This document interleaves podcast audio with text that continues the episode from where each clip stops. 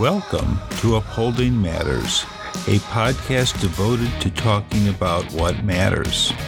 Now, I was raised to believe that life, liberty, and the pursuit of happiness were things that mattered.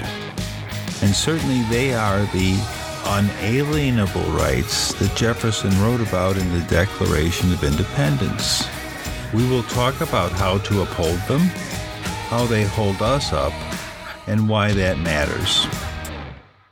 Welcome to Upholding Matters. I'm your host, David Paul. Here we are into the first week of the new year, and I've got to attend a couple of meetings the City Council meeting and the uh, Criminal Justice Commission meeting that usually comes the day after. So, one of the things that was interesting and created a subdued or suppressed or uh, slowed down response on my part was when Verizon came in and they were talking about the services they could offer the city with the uh, television and the cable, you know, the internet, how through your profile they can target ads to people over the TV, even they're watching. And so different people with different profiles would get different ads. And all of that's kind of kooky in a way. I talked about ordering some jeans over the holidays, and now every time a window opens, an ad for some jeans pops up. So just the way that they can sort and, you know, and it's an attempt to sell you. Now, my thing is that you read things, and before 9 11, there was a lot of surveillance the government had. And after 9 11, privacy died. There's just crazy to think it exists. So, but okay.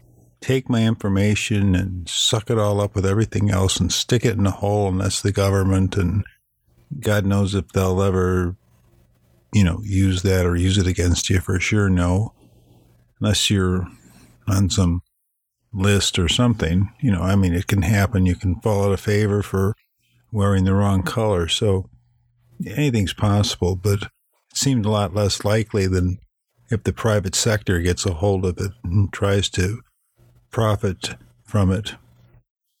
And the young woman from the agency was talking about the analytics and all the things they can run and do and election results and, you know, your own voting record and everything you watch, preferences. It's kind of scary stuff. It's that people, you know, have the ability now to sell you stuff, bombard you with stuff that you may have some inkling to be interested in, but not fully. And that's one that I've struggled with forever, even on TV. You know, you, you have to watch the ads. That's just how it goes. But I don't want to be sold in the way that is more specific and seemingly more sinister, preying on me to get me to do something that I don't want to do. And I know sharp marketers say that this is just helping you make up your mind. And there's some of that. And my goodness, though, life sure does get more complicated. I mean, people have always been nice to you when they're trying to sell you something salesmen, politicians, all in between.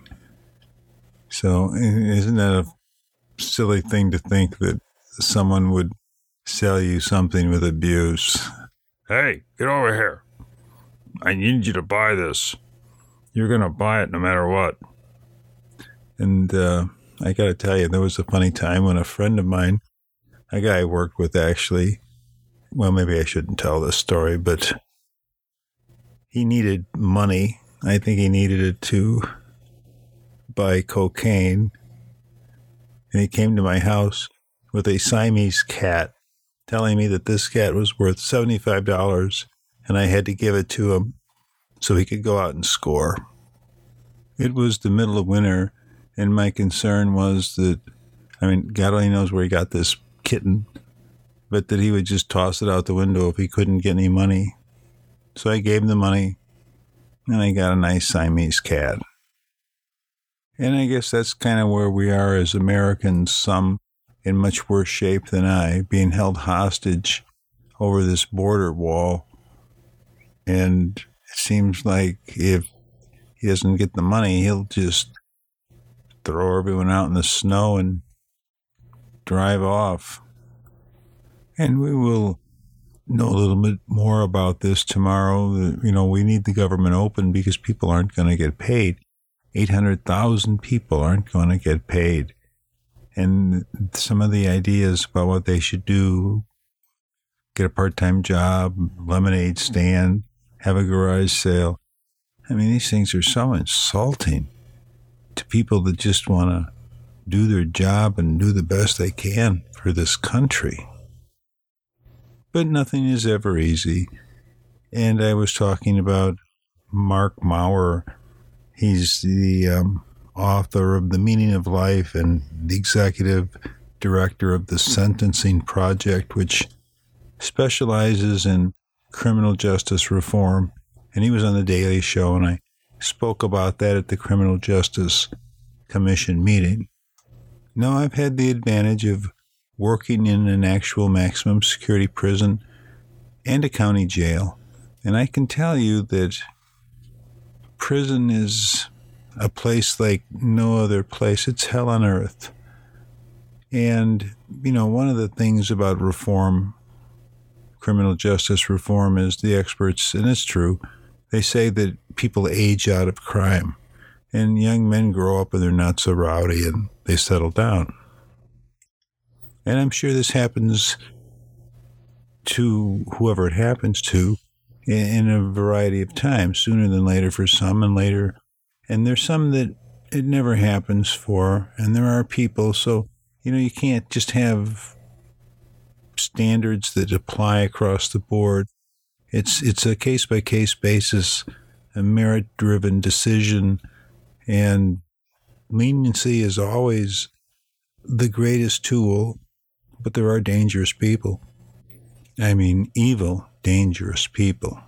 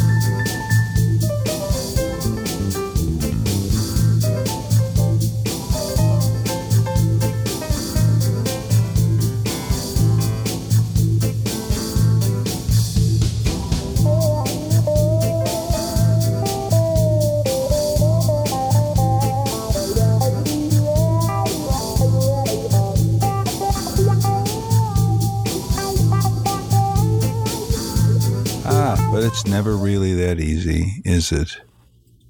As I think about aging out of crime, I just conjure a picture of like Bernie Madoff, the uh, Ponzi scheme, you know, kingpin, whatever you want to call him, in, in the news in the last 10 years, who was brought down just swindling investors, you know, had a good wrapper portfolio or glossy flyer, whatever people believed. And he'd just go to the next people and suck up all their money and talk them into signing up more people. And he basically did not age out of crime.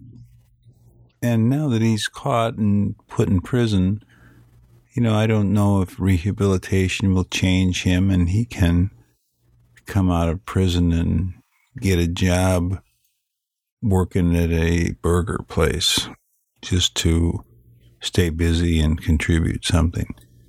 None of that seems likely. So he'll age into total dependence rather than just dependence on the prison he's kept in. Maybe they'll let him out before he dies. And this gets us into the question of what is a crime, you know, in its essence, because yeah, young people do crazy stuff. They drive around in their cars and get drunk and lean out the windows and bash mailboxes with baseball bats. And I guess people do grow out of that kind of crime. But some of this other stuff, it's a little less cut and dry.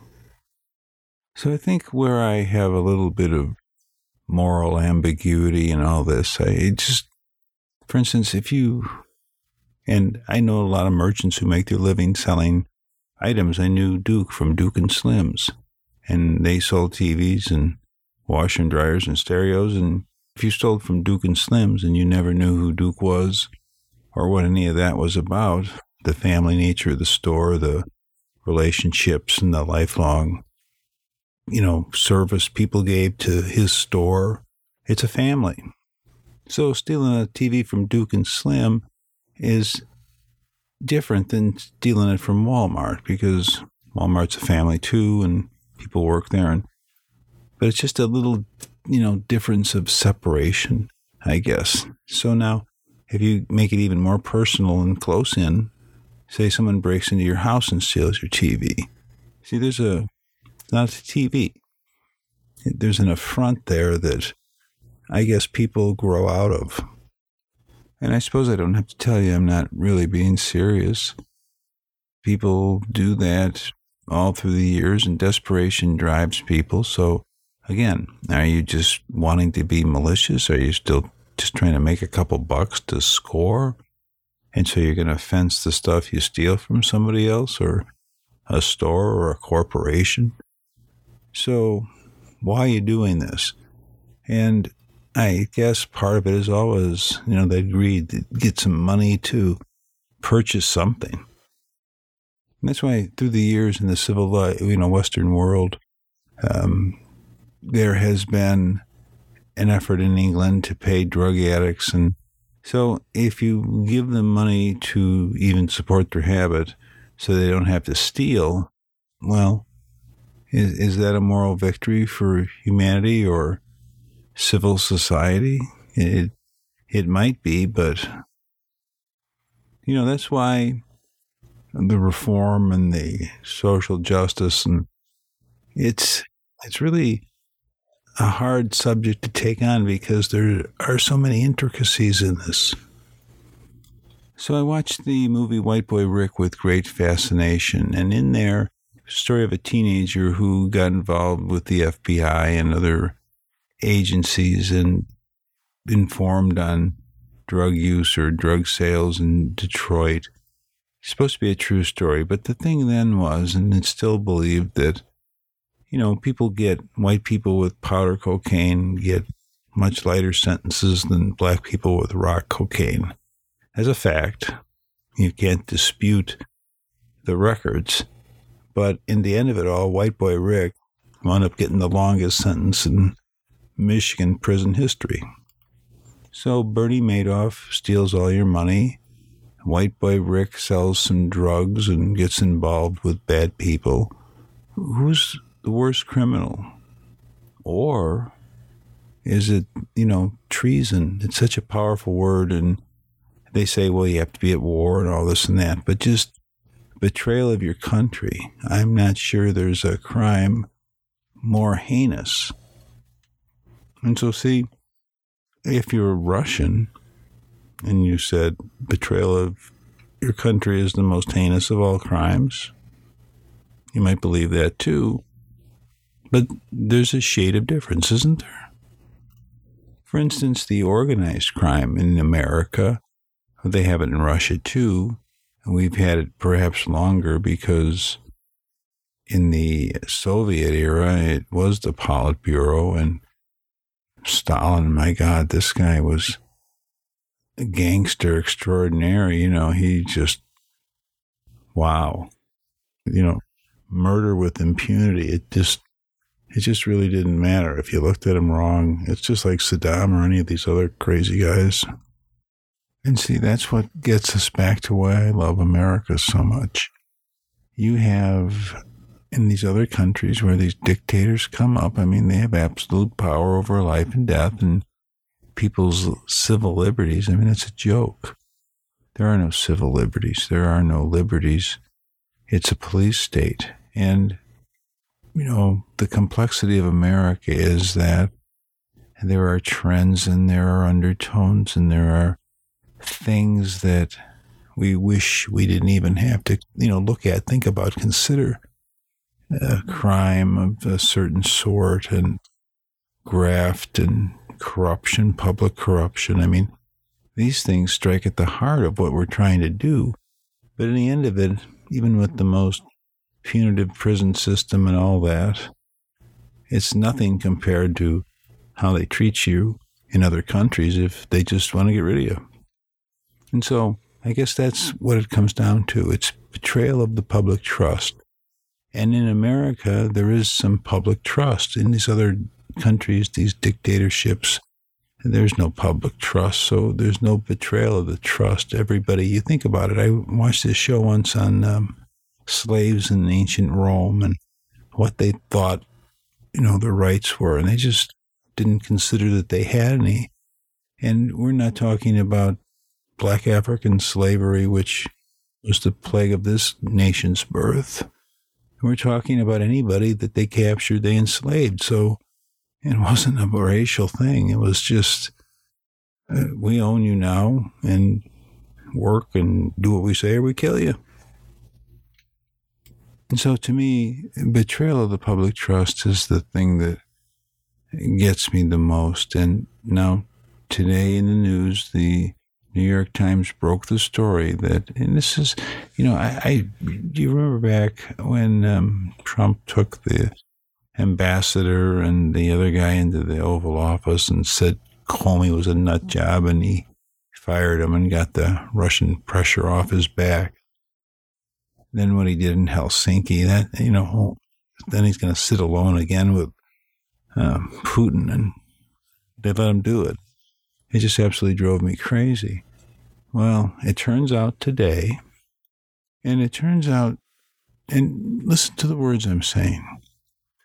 It turns out that after Comey's firing and that other business in the Oval Office with Kislyak and the other guy, that they launched this counterintelligence investigation of Trump with the eye towards knowing for sure or learning more about his his collusion, his, his cooperating. He's either an agent of the Soviets unwittingly or knowingly, but they have him. He's working for them, and you can't bring an investigation against the president of the United States unless there's some evidence. They know. So our government is still shut down. Who knows what'll happen? Anybody thinks they do doesn't really. And all I can say is God bless America. And if you hear me next week, we made it through another week.